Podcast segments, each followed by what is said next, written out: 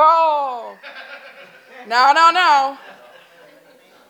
I just started recording. You say that. Oh my goodness. We were not speaking in tongues. I just want to clarify that, speak that out.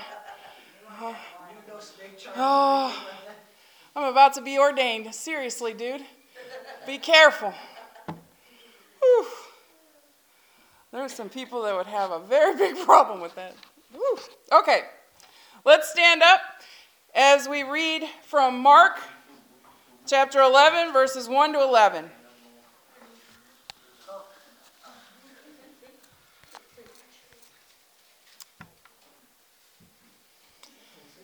As they approached Jerusalem and came to Bethphage and Bethany at the Mount of Olives, Jesus sent two of his disciples, saying to them, Go to the village ahead of you, and just as you enter it, you will find a colt tied there, which no one has ever ridden. Untie it and bring it here. If anyone asks you, Why are you doing this? say, The Lord needs it, and will send it back here shortly. They went and found a colt outside in the street, tied at a doorway. As they untied it, some people standing there asked, What are you doing untying that colt? They answered as Jesus had told them to, and the people let them go. When they brought the colt to Jesus and threw their cloaks over it, he sat on it. Many people spread their cloaks on the road, while others spread branches they had cut in the fields. Those who went ahead and those who followed shouted, Hosanna! Blessed is he who comes in the name of the Lord. Blessed is the coming kingdom of our father David. Hosanna in the highest heaven. Jesus entered Jerusalem and went into the temple courts. He looked around at everything, but since it was already late, he went out to Bethany with the twelve. Let us pray.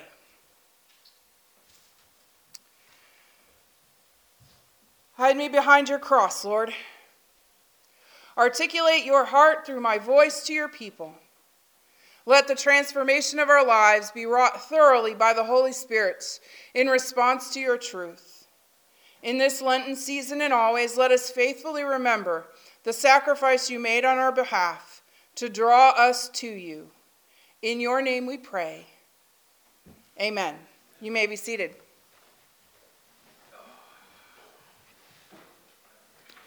If you have ever been to a wedding, you know what a procession looks like in modern times. Preceding the person the day is all about are all the people who are part of the program but play smaller parts. The bridesmaids, maybe the groomsmen, the flower girls, the ring bearer, they all walk down the aisle. But then the music changes, and the congregation stands as the main attraction. The bride begins her march down toward her future. Or maybe you've been to a graduation. The professors enter first, before the students who will graduate, and then the graduates come in behind. Again, the procession marks the beginning of the ceremony, which will launch the forever changed status of the person or persons taking part. In two weeks, the Church of the Nazarene will hold an ordination ceremony. And in much the same way, there will be a procession and a proclamation and a new future launched for those who will be newly ordained as elders and deacons in the Church of the Nazarene. And so, as we look at this moment where Jesus comes into Jerusalem,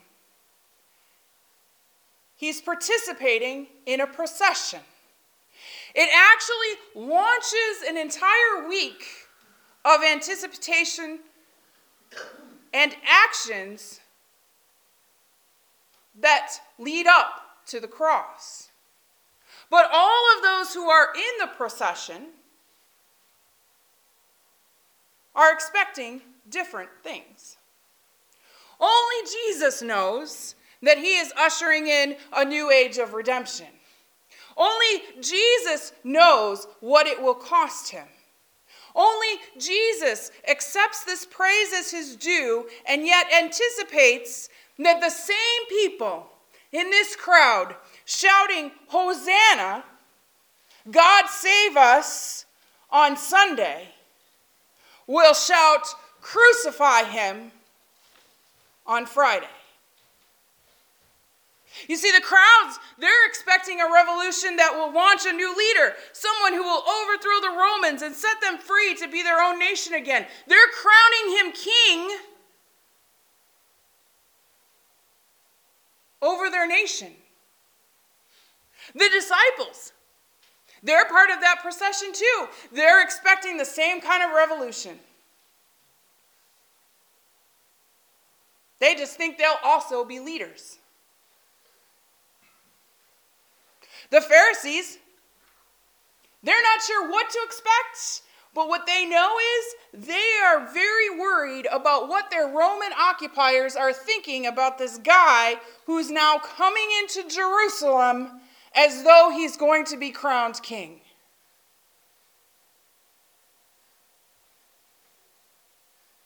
The Pharisees, they're going to end this week believing that they have ended a revolt and knowing they have silenced a critic.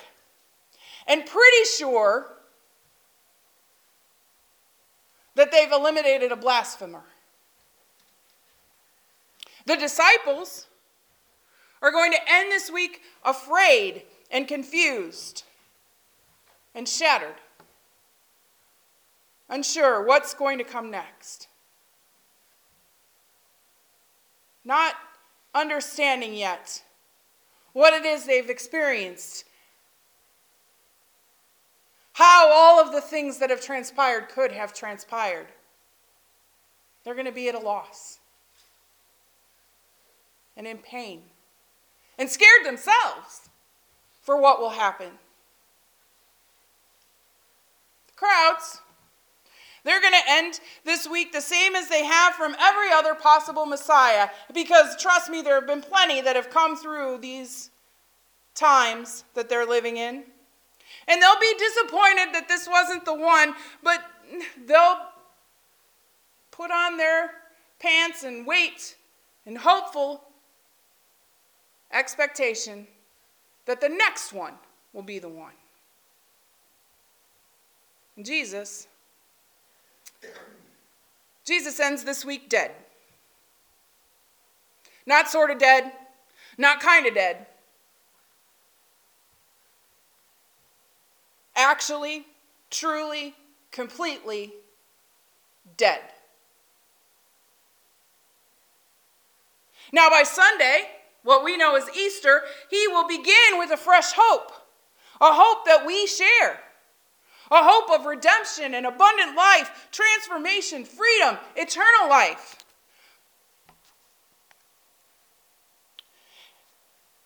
But as he rides the colt donkey into the city of Jerusalem, and his procession is one of victory and joy, Jesus knows that this is a launching. It's a starting point. When in other texts, when Jesus gets to the end of this procession, he looks out over Jerusalem and begins to weep. And he says, Oh, if you only understood what I'm really here for, then we could be joyful. But you're, you're not going to get it. He says, If I could just gather you as chicks to a mother hen, he says, as he's weeping over this city. He accepts the praise and honor as his due because he knows that he will be king. And that's what this procession foreshadows is God's kingship, Jesus' kingship, King of kings. But as he starts the week with a procession anticipating a coronation full of hosannas, he ends the week dead, crucified among jeers and insults. He is expecting the resurrection. The victory that will defy all expectations and change everything. The hallelujah. After the procession, as we get into this week of things that happen, I don't know about you, but If I knew I was going to die at the end of the week after being betrayed by a really close friend, I might not be so willing to spend a lot of time with that friend. I might not be so willing to spend time teaching the people who are going to abandon me. I might not be so willing to spend myself on their behalf. But every gospel writer tells us that Jesus didn't like hang out in a cave somewhere. He did a number of things in anticipation. He cursed a fig tree. He was doing miracles. He cleared the temple. He answered questions and challenges. He engages in debate. He teaches his disciples, in fact, spending extended amounts of time with them. He has a Passover meal with his disciples. He washes the feet of his betrayer. He spends time giving them final instruction. He prays in the Garden of Gethsemane. He is betrayed, arrested, and tried, moving from Jewish courts to Roman courts all night long. And then he is crucified.